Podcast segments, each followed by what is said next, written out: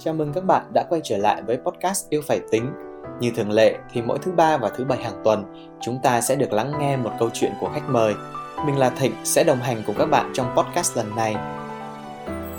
Mẹ còn là cả trời hoa, cha còn là cả một tòa kim cương.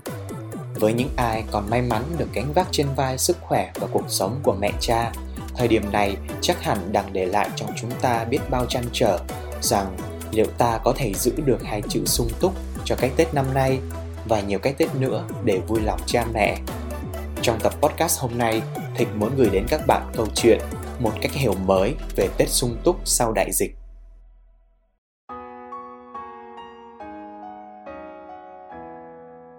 là con trai út trong đại gia đình năm anh em, nhưng nhờ có khả năng tài chính ở mức tốt hơn nên gần như Trung là người nhận trách nhiệm chăm sóc cả về tài chính lẫn sức khỏe cho cha mẹ.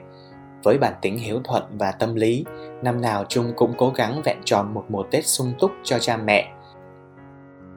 Nhà cửa trang hoàng đón năm mới, bánh trái, hoa tươi không thiếu thứ gì, con cháu cũng sung vầy đủ mặt. Vậy nhưng, cái Tết năm nay khiến Trung phải suy đi tính lại. Sau đại dịch, tuy thu nhập của Trung từ tập đoàn không bị ảnh hưởng, nhưng tình hình nhân sự cũng biến động khá nhiều. Điều này dẫn đến những trăn trở của Trung về nguồn thu duy nhất để duy trì cuộc sống cho cả gia đình. Ngoài cha mẹ đã nghỉ hưu, Trung còn đang cùng vợ chăm lo cho tương lai của cô công chúa nhỏ đang ở tuổi tập đi nếu Tết năm nay vẫn giữ truyền thống gia đình là chi mạnh cho các khoản trang hoàng sắm sửa, Trung bất giác thấy có chút chuột tay.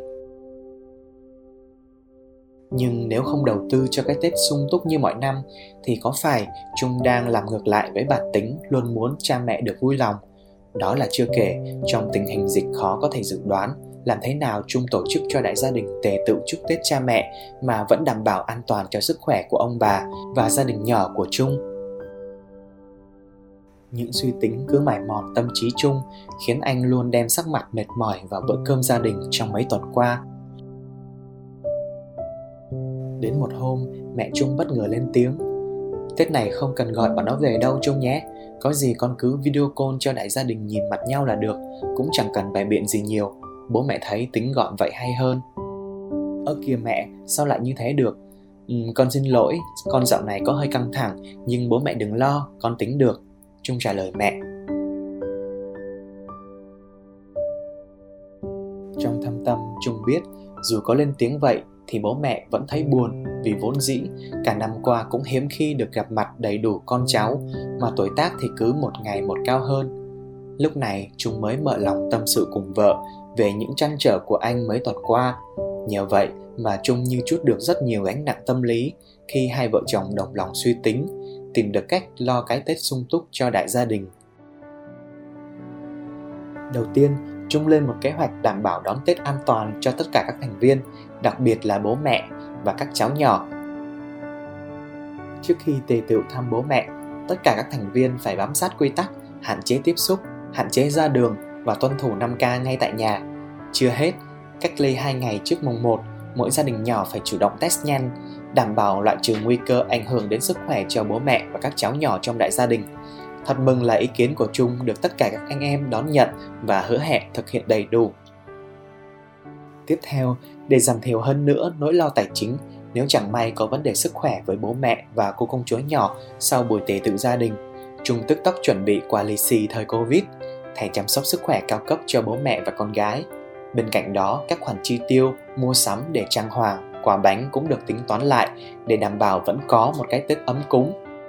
Nhưng không cần đầy ắp đến mức dư thừa như mọi năm, vì lúc này chúng đã hiểu ý nghĩa của sung túc không phải là mua sắm đầy ắp cho gia đình mà đó là được ở bên gia đình và tất cả mọi thành viên đều được bình an. Trung cũng cùng vợ bắt đầu chia số tiền tích lũy trong những năm vừa qua thành các hạng mục đầu tư khác nhau để gia đình có thêm những thu nhập từ nhiều khoản bị động khác cho dù bất kỳ chuyện gì xảy ra thì cả gia đình vẫn không bị ảnh hưởng tài chính và nhất là bố mẹ luôn được chăm lo ở tuổi già. Câu chuyện của Trung hẳn đã mở ra cho không chỉ Thịnh mà còn rất nhiều những ai đang theo dõi tập podcast hôm nay một cách nghĩ rất khác về khái niệm Tết sung túc. Sung túc trong câu chuyện của Trung mở ra một tư duy khác, đó là đảm bảo tất cả các thành viên trong gia đình bình an Trung tính xa về nhiều mặt vì Trung hiểu các nhu cầu của bố mẹ để đảm bảo cho cả gia đình sẽ có một cái tết mới vui vẻ và an toàn bên nhau yêu phải tính chính là tính cho nhau, tính vì nhau khi yêu và muốn bên nhau dài lâu, chắc chắn không thể thiếu bài học rất chân thật về cơm áo gạo tiền chính là sự chuẩn bị, sự tính xa để đảm bảo trong mọi hoàn cảnh thì những người thân yêu của họ vẫn được đảm bảo một cuộc sống hạnh phúc. Số 35 của series podcast Yêu Phải Tính đến đây là hết. Cảm ơn quý vị khán giả đã lắng nghe chương trình.